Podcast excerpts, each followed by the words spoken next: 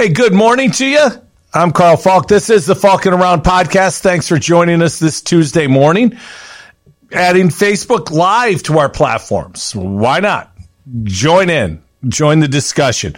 Hope you're have had a good week. If you're a Bills fan, probably not so much. Syracuse fan, probably not so much. But if you're a golf fan, there's light at the end of the tunnel. And in December, if you're a golf fan or golfer, having a light at the end of the tunnel is, is a good thing. So we'll talk about that.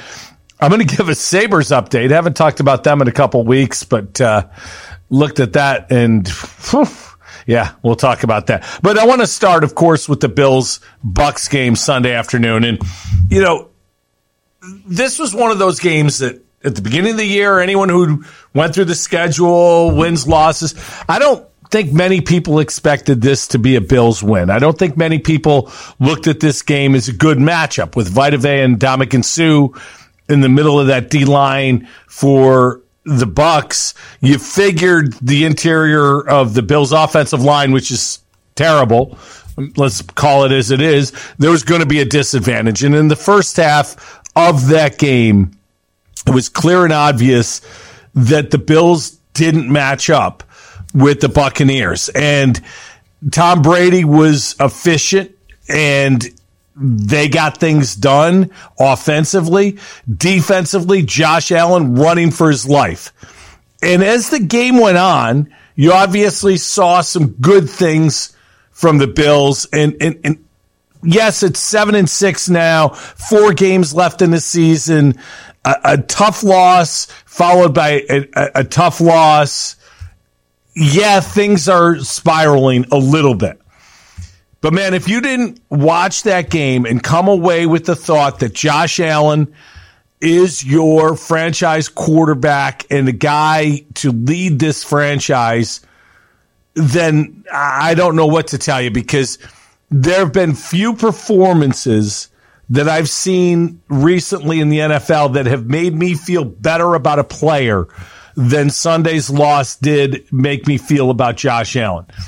He literally left it on the field. We say that all the time. Oh, he left it all out there, played his heart out. Josh Allen did everything he possibly could have to come home with a win. He literally dragged that team with him and nearly got it done. And, and, and this in my opinion, in spite of a defense that didn't play a first half, they did not show up again. The defensive minded and defensive coordinator, head coach, Sean McDermott, did everything he could to prevent Allen from winning that game, in my opinion. And frankly, the organization has let him down. So there are a lot of things. It, it, we could look at this many ways. It's one game. It's it's one game after a bad division loss and a and a windy night, or we can see a trend and we can see indications of what's going on in Buffalo. And to me, the trend is this, and, and it starts and ends defensively. I think we know now what the offense is going to give us. And I could sit here and make a case for the Bills not being multiple, the Bills needing to be able to run the ball better. They absolutely do. If going into your game, you know your opponent can only do one thing, and the Bills can only do one thing right now. That's throw the football, and that's Josh Allen. If that's all you have to worry about, then you could plan your defense much differently. However, if there's a threat of a running game, you can't play nickel personnel all the time and it makes it more difficult to defend the pass.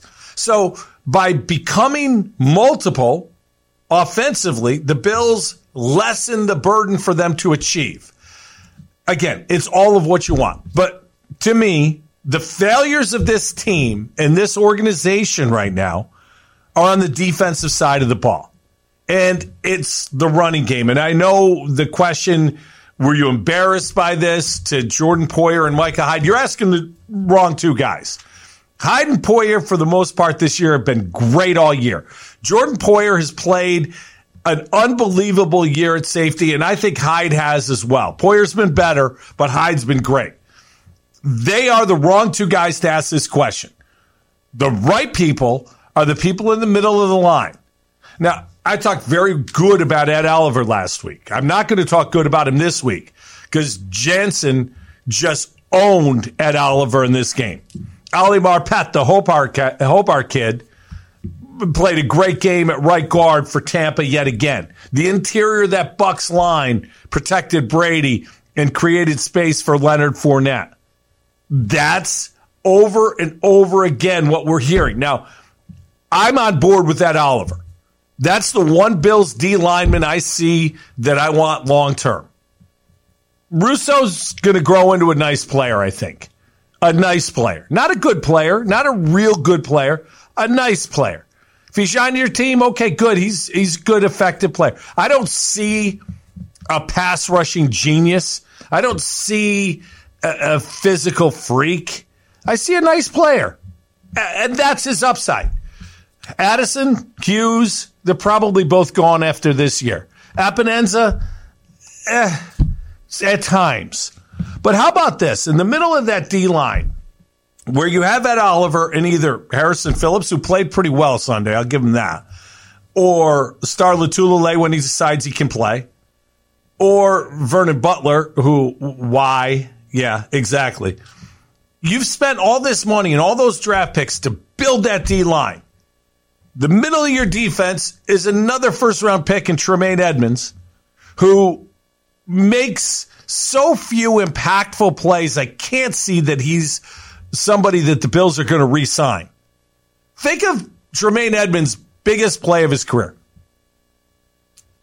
I would say Matt Milano had two bigger plays on Sunday and two more impactful plays than Tremaine Edmunds has had in his entire career. I don't think Edmunds is a bad, bad player. I just don't think he's a player worth a first round pick and worth the money that it's going to take to re sign him after next year. Frankly, I don't think he's worth the fifth year option that the Bills extended to him for next year. And I think that's a big problem. And if you don't agree with what I'm saying, let me throw this at you because running game stats are basically about the middle of the defense. That's where the the running game attacks generally in the middle of the defense, and that's the Bills' weakness. How weak? The Bills are now seven and six. In their six losses, they have given up 923 yards rushing in their six losses. That's an average of 154 yards per game. In their seven wins, they've given up 499 yards rushing or an average of 71 yards per game. It's an 83 yard per game difference between the wins and losses. Now, there's a lot of reasons for that. And when you're up big, the other team stops running, and the Bills have had some games like that. But think about this they've only won one game where they've given up 100 yards plus rushing, and that was against Kansas City. They gave up 120. And with Kansas City, you'd much rather give up the rush yards because they'll kill you quickly in the pass game. With the run game, KC could kill you slowly and keep you in the game. So it's it's a choice. And again, Kansas City's multiple. They can do both. So what do you choose? I really think when you look at the defense, that's the biggest factor. Now there's another factor too. And this to me comes down to pass rush. The Bills have seven wins, as I mentioned. In those seven wins, the defense has 23 takeaways. It's over three per game. In the six losses, they have three takeaways. Again, you could look at that for a lot of factors, but to me, it's all about the pass rush and the pressure rate. And where does that come from? The front seven. The Bills' front seven is subpar this year in terms of what they've produced. Yet, you've got a high free agent in Mario Addison, one of the highest paid players in Jerry Hughes, a first round pick in Gregory Rousseau, a first round pick in Ed Oliver, another high free agent in Star Lotulelei, two second round picks in Boogie Basham and AJ Epenesa, a third round pick in Harrison Phillips. And if you want to go to the linebacker position again as part of the front seven, even though the Bills don't really play a front seven, it's more of a front six because they generally go with a two linebacker setup. They're daring teams to run on them, and teams are more than happy to do so because it's easy to do. So in the first half of the game, Tampa's running the ball. Leonard Fournette gets a long touchdown. And of course, well, if you take that touchdown out of it, he didn't have such a good game. Well, he did have a touchdown and he did have a good game. 113 yards and a touchdown on only 19 carries. Yeah, I'll take that if I'm Tampa. It's pretty good. You'd be more than happy to take it. But the other part of it is this. You look at Josh Allen's numbers, and I, I mentioned Allen played his ass off. One, the fourth player in history to have 300 yards passing, 100 yards rushing, he was hit 11 times. Tampa recorded 11 quarterback hits in that game. They sacked him three times. 11 quarterback hits. Yet Josh Allen kept dragging himself back to the huddle. He's got a bad foot, left in a walking boot, and played to the point where he should have gotten a win. Should have. It's just amazing. Now, Brady, on the other hand, and credit Brady for this, and I don't, I'm not a Brady guy. He's the greatest of all time, but I don't like rooting for the guy. The fact is, Brady gets the ball out quick because his pre snap reads are so good. He's still got a can. The, the touchdown pass to Mike Evans was a thing of beauty. That was an absolute rocket out of a 45 year, 44 year old guy. Unbelievable what he did. But think about this too. Brady was only hit four times and sacked twice. Would you rather be hit 11 times or four? Josh Allen grew up a Brady fan, has great admiration for Tom Brady. So I'm sure that moment right there that we just showed, them meeting after the game, had to be very meaningful to him. But in the moment, he just lost a heartbreaking game. And as much as the organization hasn't helped him by putting an offensive line in front of him that could pass protect or run block for that matter, I think the coaching staff has let him down as well. And this is Sean McDermott. Look, we all love McDermott. He's turned this thing around. He's made the Bills contenders. But his in-game coaching remains so below average, it's really troubling. Two situations late in this game when the Bills looked like they were going to get beat. You're down coming out of halftime 24 to 3. First drive of the second half. Fourth and 2 from your own 45-yard line. You're not going to go for it? Do you want to just not win that game? I know there was a lot of time left, and you can say, well, it worked out. Did it, though? They still lost the game. So, did it work out? I know they got to overtime, but how can you say it worked out when they lost the game? And go with a fake punt? Give me a freaking break. If you go with a fake punt there, guess what? You know what Tampa's thinking? Watch the fake. Of course you're watching the fake. It's fourth and two. The score's 24 to three. Everyone's watching the fake. When Breida got that ball, I was like, yeah, couldn't, couldn't see that coming. Surprised they didn't try to draw him offside because that's another McDermott specialty. He didn't have the balls to go for it there. And that's sorry. That's not a championship coach right there. When you don't have the balls to go for it, if you trust your defense, and that's an important part of the next part that I'm going to get to. If you truly trust your defense, you have no problem going for it there. But yet McDermott goes for the fake punt. So you take the ball out of your best player's hands, Josh Allen, and you hope to get lucky on a gimmick play. It's just not smart football. It's not good football. It's not winning football. Then later in the game, two minutes left in the third quarter. You have a situation where it's eerily similar. Fourth and three from the 45 yard line. You're down at the time 24 to 10. And you decide to punt again? Dick Jauron is watching this game going, What are you doing? Go for it. It was horrible. It truly was horrible. And I don't know why McDermott continues to come back with these type of answers. Well, I trusted my defense. That's why I went for it, or that's why I punted. If you truly trust your defense, you go for it because you know your defense is going to get it done. You didn't trust your defense. That's not why you went for it. McDermott's in game coaching is so far below average, it's just not going to help anytime soon. And that's a problem going forward. I think the Bills' this season problems are fixable. I really do. You've got talent to build and fill in around. But with the inability to coach up things during the game, now I'll give him this. That was about as good of a halftime adjustment, both offensively and defensively, that Sean McDermott has ever made. He truly hasn't been very good at in game adjustments. Sunday he was, and they were very good. Now, there's another part of this late in the game that I don't necessarily agree with, but I read an article about it and I thought, you know, it's interesting enough that I'm going to put it out there.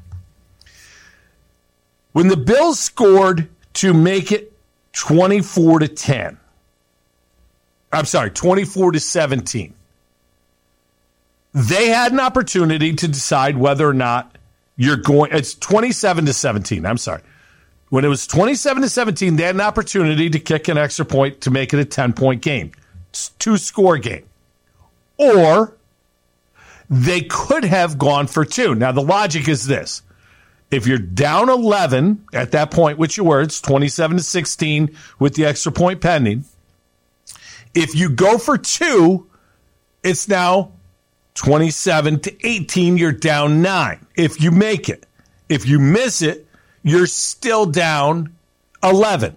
And if you figure that, and statistically it's true, that going for two is a 50 50 proposition, you're going to need to score another touchdown, field goal, and then another two point conversion, and you could tie it up again. However, if you go for it and get it, you're only down nine, then a touchdown and field goal would give you a win. So again, the theory is by going for it early, the two point conversion that is, you're going to need another touchdown, which you have a chance to go for a two point conversion again. If it's a 50 50 proposition, statistically, of course, you should make at least one of those. If you make the first one, though, you kick the extra point on the second one, and then a field goal would win it. And of course, when they scored later, they had the same choice go for the two point conversion, then a field goal wins it. And if you think towards the end of the game, or if not, you've got four down territory from the four yard line. So McDermott, old school, not aggressive, not somebody who's going to think out of the box analytically. He's never going to do that. I don't know that it's the right call. I'm presenting the case as the article that I read mentioned, because statistically, that was in, in analytics minds the worst decisions regarding going for two of this week. Sean McDermott not doing it two times late in the fourth quarter. Now, there's one other aspect to this game that I haven't yet touched on, and I will now. It's the officiating. Yes, it was freaking horrible. Stefon Diggs was held badly in the middle of the field. We've all seen the still photograph of the Bucks player holding his jersey. That's a foul 100 out of 100 times. There is no question that's a foul. Got to be called. Can't miss it. Simply from an officiating standpoint, here's my words can't happen. How do you not let that call go? Bills Mafia has taken up big for the officiating. The third and two play following a, a, nearly unbelievable run by Josh Allen. Josh had an opportunity to get a block, didn't get that block. Had he done so, I think he scores on the second and seven play that created the third and two. But the third and two play where they throw a back shoulder to Diggs, the Bucks defender grabs his jersey in the front and pulls him, doesn't allow him to spin back around, and there's no flag. Now everyone's upset at the official standing on the goal line looking at the play and doesn't call it. That official, and here's officiating insight 101. When you are officiating a play between two players, the best way to officiate that play is to see through the two bodies. If you look at the back of one player, you need to look through that player to see what the other player is doing. It's impossible to do. Here's the still of the pull. Now, the official I'm speaking of is on the goal line looking at the back of Stefon Diggs. No possible way he can see that. However, this is a freaking NFL. There's an end zone official in the middle of the field looking over at that play, and he should have a clear look at it. And again, it's up to the official to move to get an angle to see through the play. Didn't happen on this play. Didn't get that call. A horrible miss because that makes it with, I believe, 27 seconds left in the game. That makes it first and goal from the one. Bills have four chances. And with Josh Allen, to me, that's two runs, two rollouts. You either throw it or run it twice. I'll take my chances in that game with that situation. It's a big, big miss.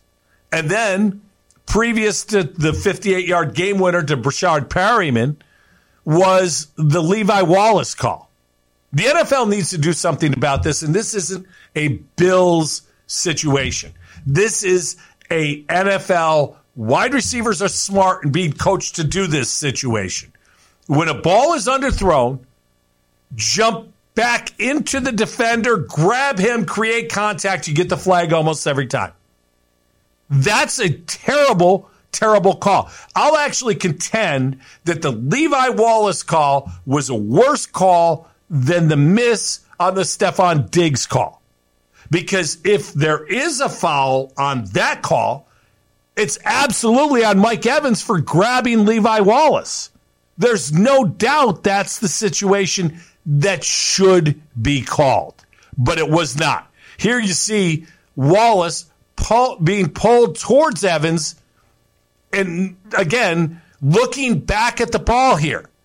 That's another factor. Remember a few weeks ago the Antonio Brown or Anthony Brown situation of the Dallas Cowboys where he didn't look back, but Zay Jones pulled him towards him, got the flag. Wallace looked back. He did everything he was supposed to do. If you do everything you're supposed to do and don't create contact, I don't see how it could possibly be a call. Now, what's the elephant in the room? NFL? Oh, yeah, the sky judge that my friend Mike Pereira has been trying to push down the NFL's throat for two, three years now. And they won't go for it for whatever reason. If there's a sky judge not a doubt in my mind, throws a flag on the Diggs play and picks up the flag on the Wallace play. Here's another thing. The Bills, Bills Mafia thinks the Bills are getting screwed. They think they're not getting the benefit of the calls. They're thinking Diggs is getting treated like a rookie, rookie wide receiver. They might have a point. The Bills have had only six coverage penalties called for them all year. I should say six accepted. There have been 11 total coverage penalties for the Bills this year. Three of them had an offsetting element, and two of them were declined because the pass was completed. Six calls. Josh Allen threw the ball 52 times on or 54 times on Sunday. The Bucks didn't hold once. They didn't interfere one time. There was that one time that a Buccaneer D back did anything illegal. 54 passes. It's worse. You know when the last time the Bills had a call in coverage? Thanksgiving. That's the New England game. That's the New Orleans game. Uh, what do you? How do you explain that? There are different things that can be explained, and I'll use the basketball analogy. A lot of times, team will play a zone defense and shoot a lot of jump shots. If you shoot a lot of jump shots, you likely don't get a lot of fouls called for you. You get fouls called when you take it to the hole. You play tight man to man, you're likely to get more fouls called on you than if you call and then if you play a zone defense. The Bills threw the ball 54 times. That one time did anything illegal happen in the secondary for Tampa Bay.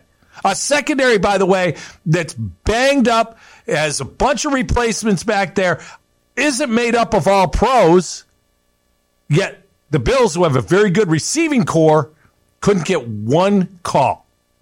It's unbelievable if you think about it. It really and truly makes you wonder. And again, the fact it's Brady, the fact that Brady gets the calls, the fact that nobody gets the calls going against Brady, the conspiracy theorists are out in mass after this one. It was a bad situation Sunday. That said, if you want to take the positive outlook, look at this. The Bills played their asses off, got back in a game they had no business winning, and almost pulled off a huge win on the road to secure their playoff position. If you want to take the pessimistic view, it's the same thing that's been happening again and again. They didn't stop the run. They didn't get going fast enough offensively. They don't run the ball except for with Josh Allen, although Singletary had over 50 yards on four carries. I just I don't understand a game plan that your first carry by anyone other than your quarterback is a fake punt. It's not a good strategy. It makes it too easy defensively to win that game. It, it just does for Tampa. So there's a lot going on. There's one other thing that I got to bring up too. Brandon Beane and Sean McDermott have turned this thing around and assembled a very nice roster and I get it that nobody's perfect in the draft. There's always going to be hits and misses. Jimmy Johnson, in my opinion, was the greatest talent evaluator there ever was. He had misses. He had early misses. Remember Alexander Wright? Yeah, he was the guy who was going to be the best wide receiver of all time till he wasn't. Everyone misses. However, I want you to think about this: the inactives on Sunday.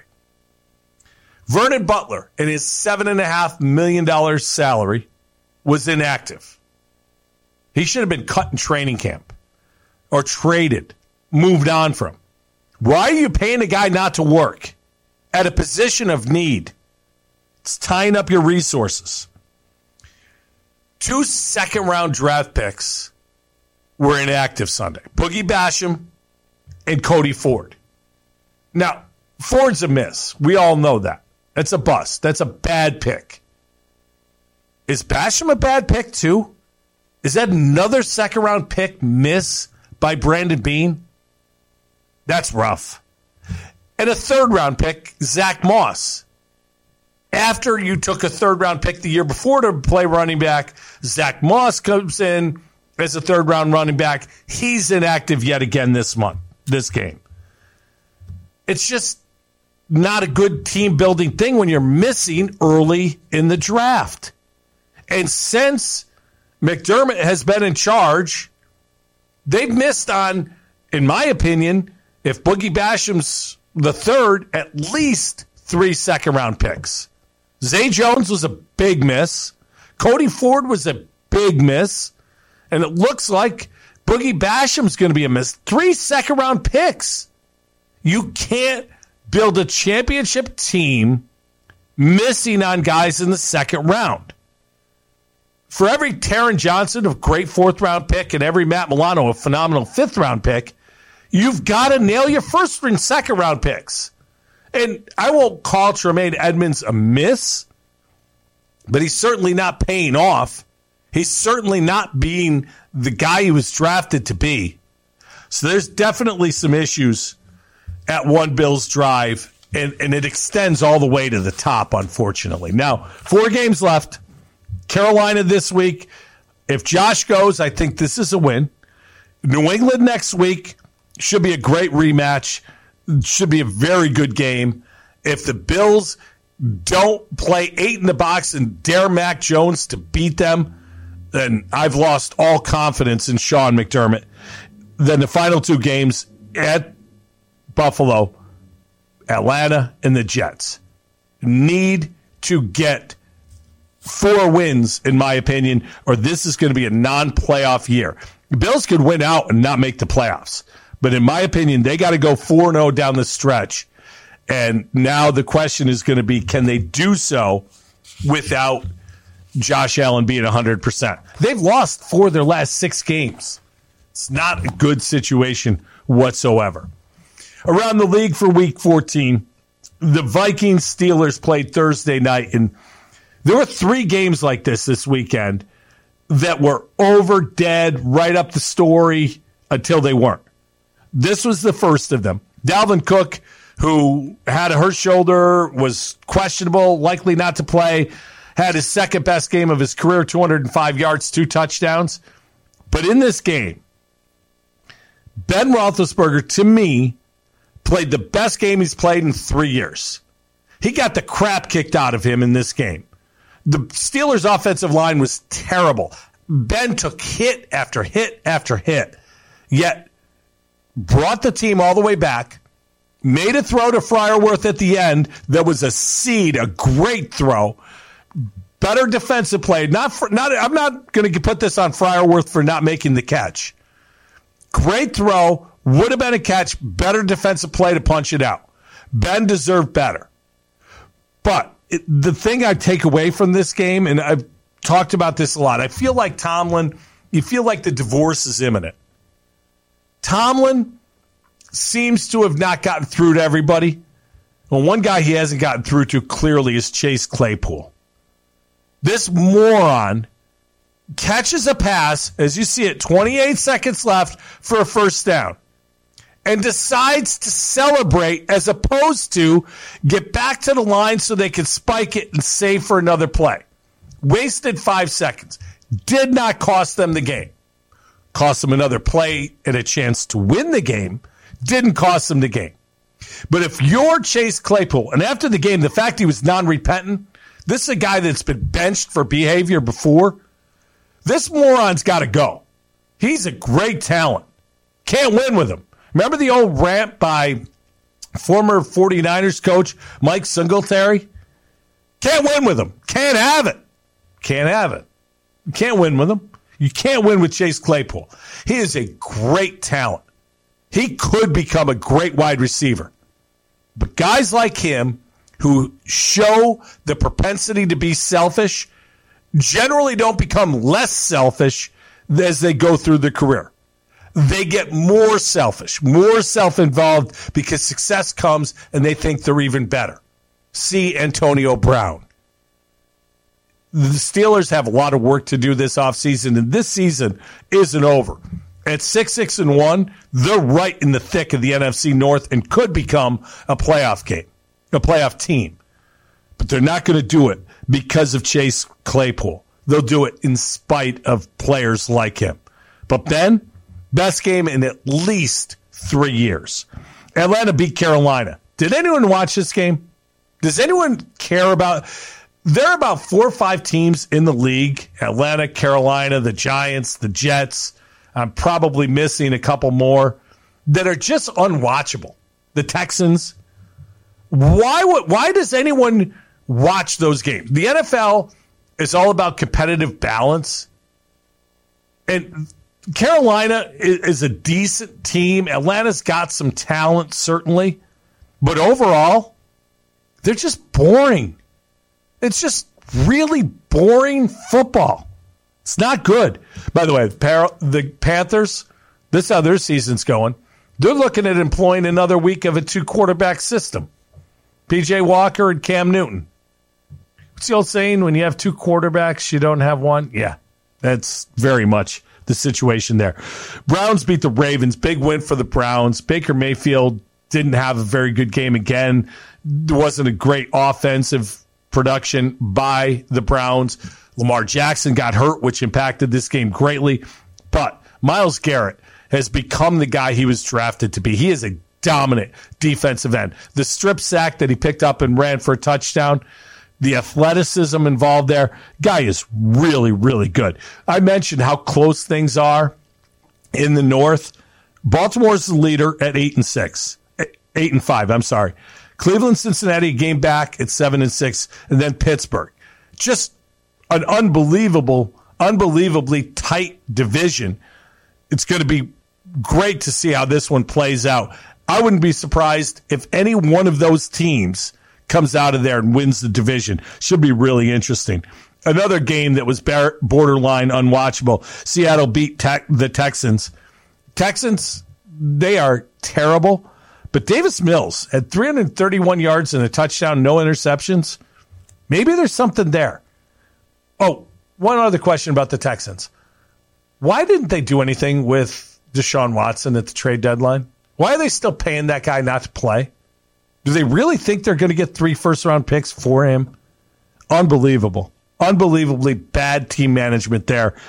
Kansas City beat the Raiders 48 to 9 and it was 35 to 3 at the half. The Raiders decided that it was a good idea to dance at midfield on the Chiefs logo. Now, look, this to me is one of those college things you don't do. Did it matter? Is it why Kansas City blew out the Raiders? Raiders are having a tough year anyway. They've got so much going on negatively. But if you're the Raiders, what are you doing? Why poke the bear? It just didn't seem to make much sense to me that you would do that. But when you fall behind 35 to nothing quickly, yeah. Oh, and by the way, AFC fans, the Chiefs look like they're getting in gear at the right time of year. Every year, this time of year, somebody gets hot, goes on a string, and we end up seeing them in the Super Bowl. Wouldn't shock me if that's the case with Kansas City this year. Saints beat the Jets 30 to 9. Jets fans, I'm not sure Zach Wilson's the guy. I'm not sure there's been any improvement from day one. Another poor day for him. Look, the Saints are very good. That's a tough test but complete 50% of your passes. How about that? Take a baby step. Show me something that makes me think there's something there. Speaking of show me something, Titans shut out the Jags. Urban Meyer, does he even want to be there anymore? I mean, this is getting weirder and weirder. I was convinced this was going to be a great thing with he and Trevor Lawrence. Urban Meyer needs to be fired today, not tomorrow, not yesterday, today because the cancer that is in that locker room needs to be cut out before you ruin Trevor Lawrence. He's the cancer.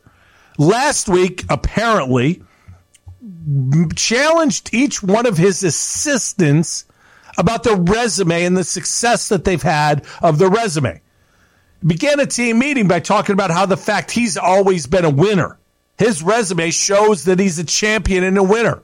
And went around the room and asked them person by person to defend their resume.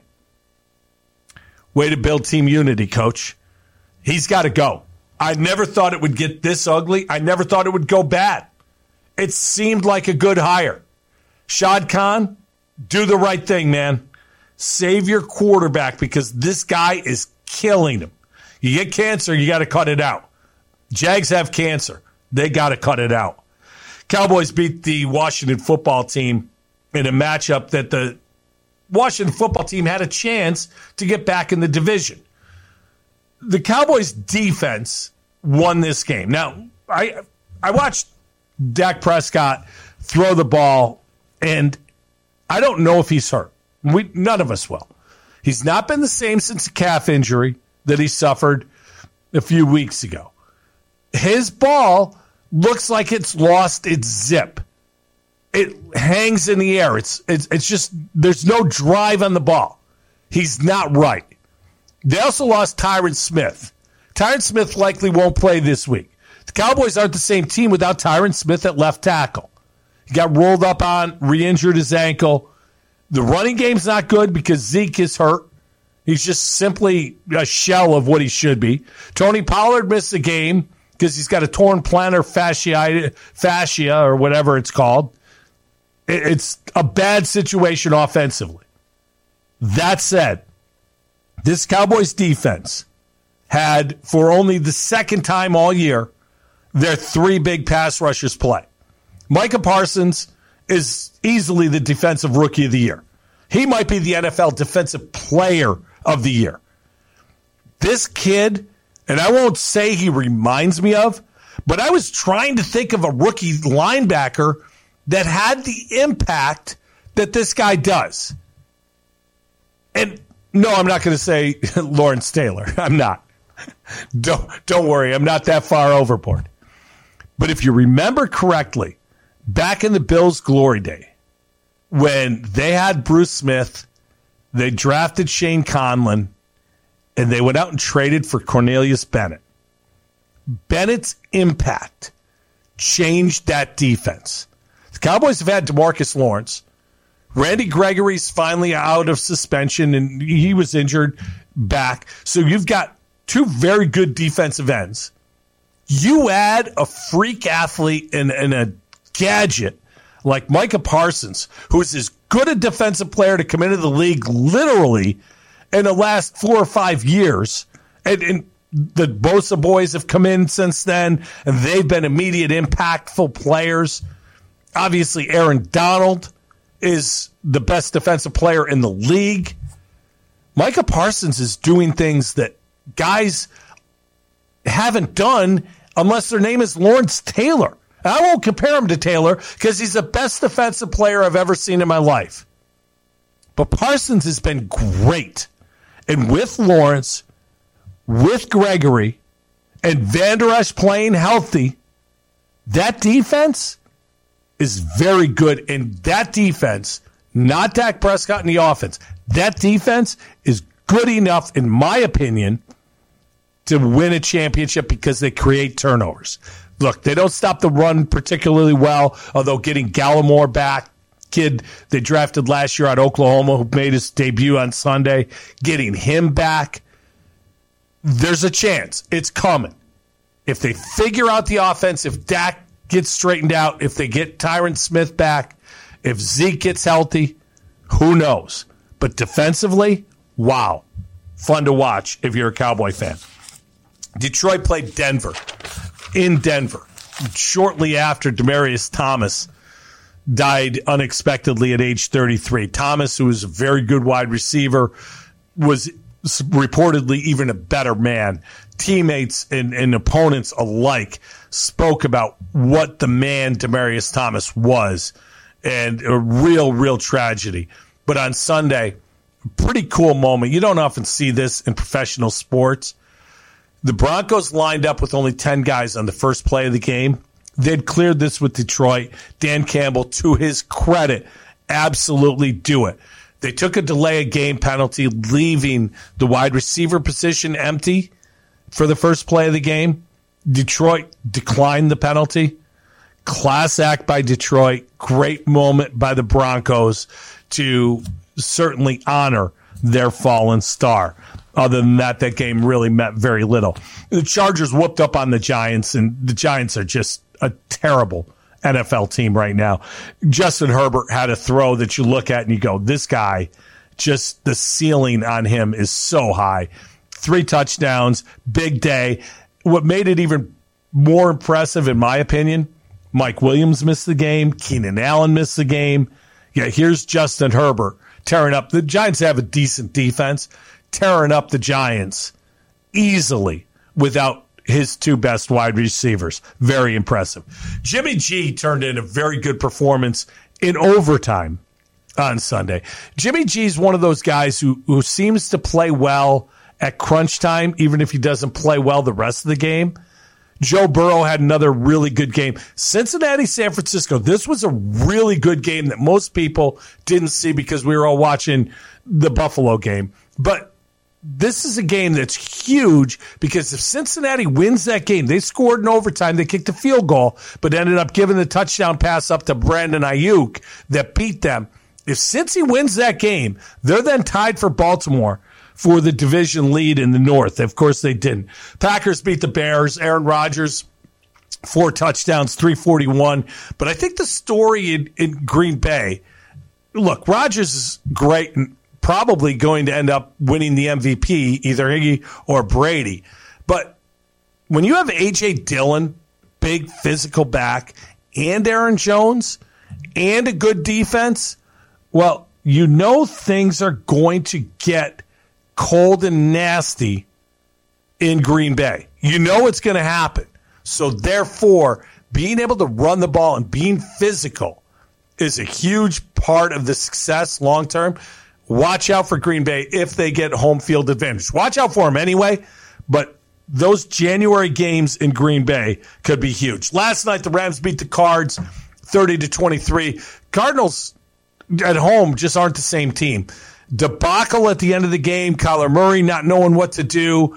It, it brought me back to last year when Sean McDermott called a timeout before the DeAndre Hopkins Hail Mary. If you remember that play, the play, but eh, they were same situation, out of timeout, scrambling.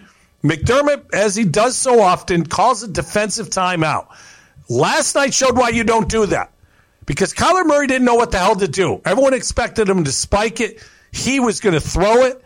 His offensive line didn't bother to block. When you don't block Aaron Donald, that happens. Donald gets a sack. The other thing that stood out last night, and it stood out all year, Cooper Kupp's the best receiver in the NFL. Cooper Kupp last night, 13 catches, 123 yards. For the season, he's up to 113 catches, 1,400 and 89 yards. He's got a chance for a 2,000 yard season. He's got 12 touchdowns, third round pick in 2017. Cooper Kupp out of Eastern Washington was the 68th pick overall. 68th. By the way, that year, first year of Sean McDermott's draft. Tre White, after he traded down, excellent pick. Second round, Number 37, five picks into the second round, Zay Jones. Going into that draft, I was touting Cooper Kupp because I loved what I saw of him when I watched an Eastern Washington game one night. How he was always open. Yet, you can't tell me the Bills didn't miss on Zay Jones.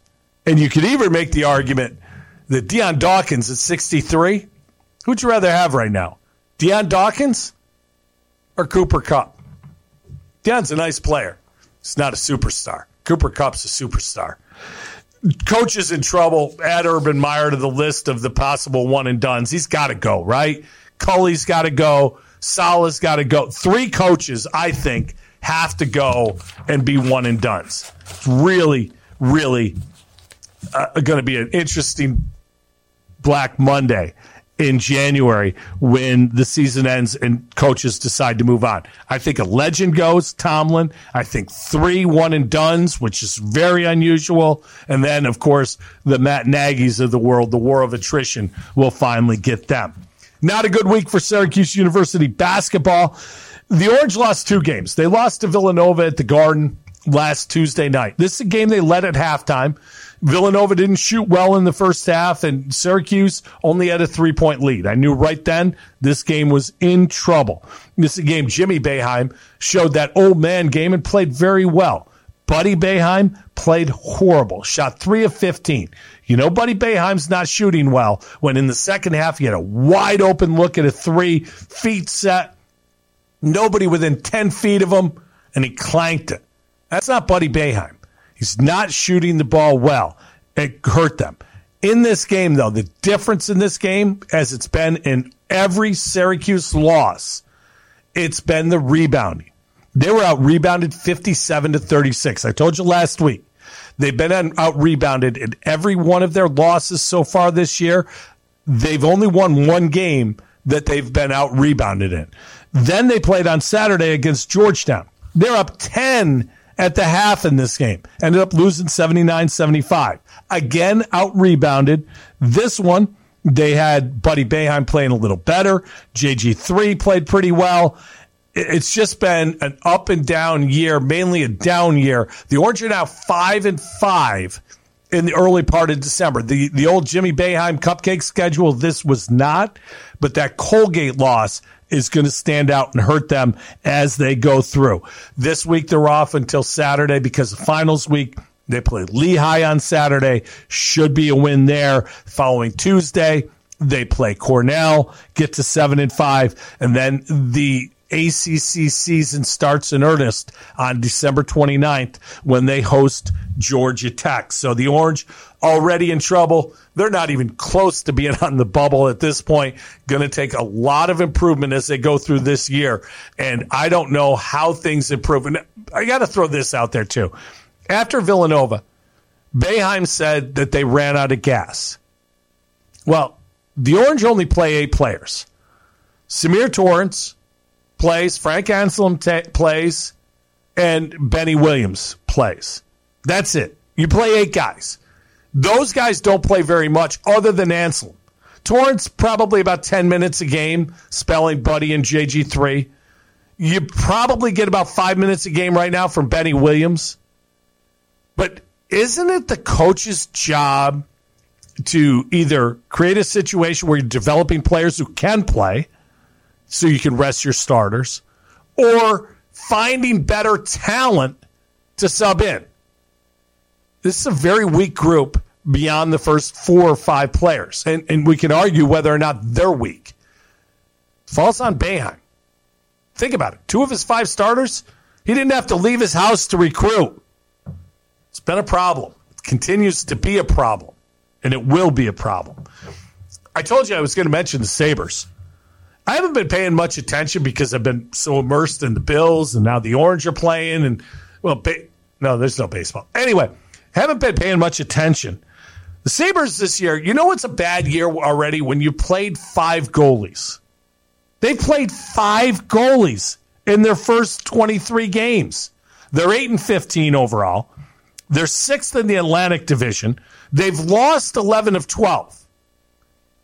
However, this is a different team. This is a better team. It's a much more interesting team. They play hard. They don't have any talent. I shouldn't say any. They don't have very much talent. Don Granato's doing a very good job with what he has to work with. This is what we expected. And I'll give them this. As opposed to other years where you're disappointed by what you see, this year, you should almost be encouraged because they do compete every night. They're not good enough to win, but they're out there competing, and I think they found a coach that they can win with eventually. If, huge if, if you could get him some talent to play. Certainly need to do that. Attendance wise, things are getting there.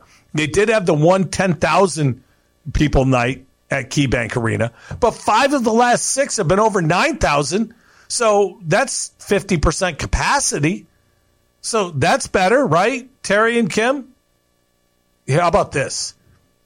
The Sabres, Forbes valued all the NHL teams recently.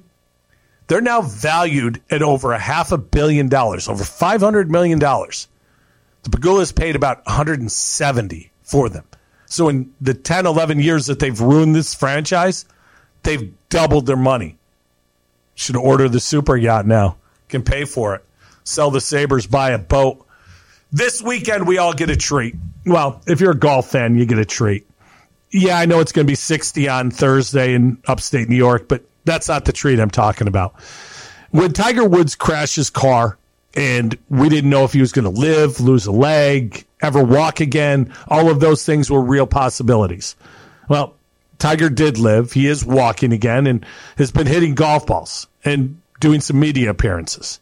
This weekend, he's actually going to tee it up in an event I didn't say PGA Tour event. It's an event. It's the PNC Father Son Challenge. We saw this last year. His son Charlie, who's about as cute as Tiger is unlikable, is fun to watch. And his mannerisms are so Tiger esque. I, I, I really look forward to it. In an interview recently with Golf Digest, Tiger said that Charlie broke 80. He's moved back to a set of tees. They're going to play this weekend. They play at the Ritz Carlton Resort down in Orlando. And this is a fun event. Again, you see fathers and sons and sometimes daughters as well. It's family event. It's not about winning unless you're one of the top two and then you try to win. But to see Tiger and Charlie having a good time out on the golf course, Tiger's certainly not been perfect, and for much of his career has been a complete a hole, and I get that. But the only thing that really matters, true legacy, how his kids feel. And watching Charlie and Tiger, it's pretty apparent that Charlie thinks quite a bit of his dad. So maybe he's a failure in a lot of ways, definitely as a husband. He was a great golfer. But his most important job is being a dad. Sure looks like he hasn't been a failure there. And I look forward to watching he and his son have a good time teeing it up. I don't care if Tiger hits anything close to a good drive or a good shot. Just good to see him back out there playing and good to see him having fun being a dad. That's it for this week. Thanks for listening, everybody. Have a great week. We'll talk next week. I'm Carl Falk. This is the Falcon Around Podcast.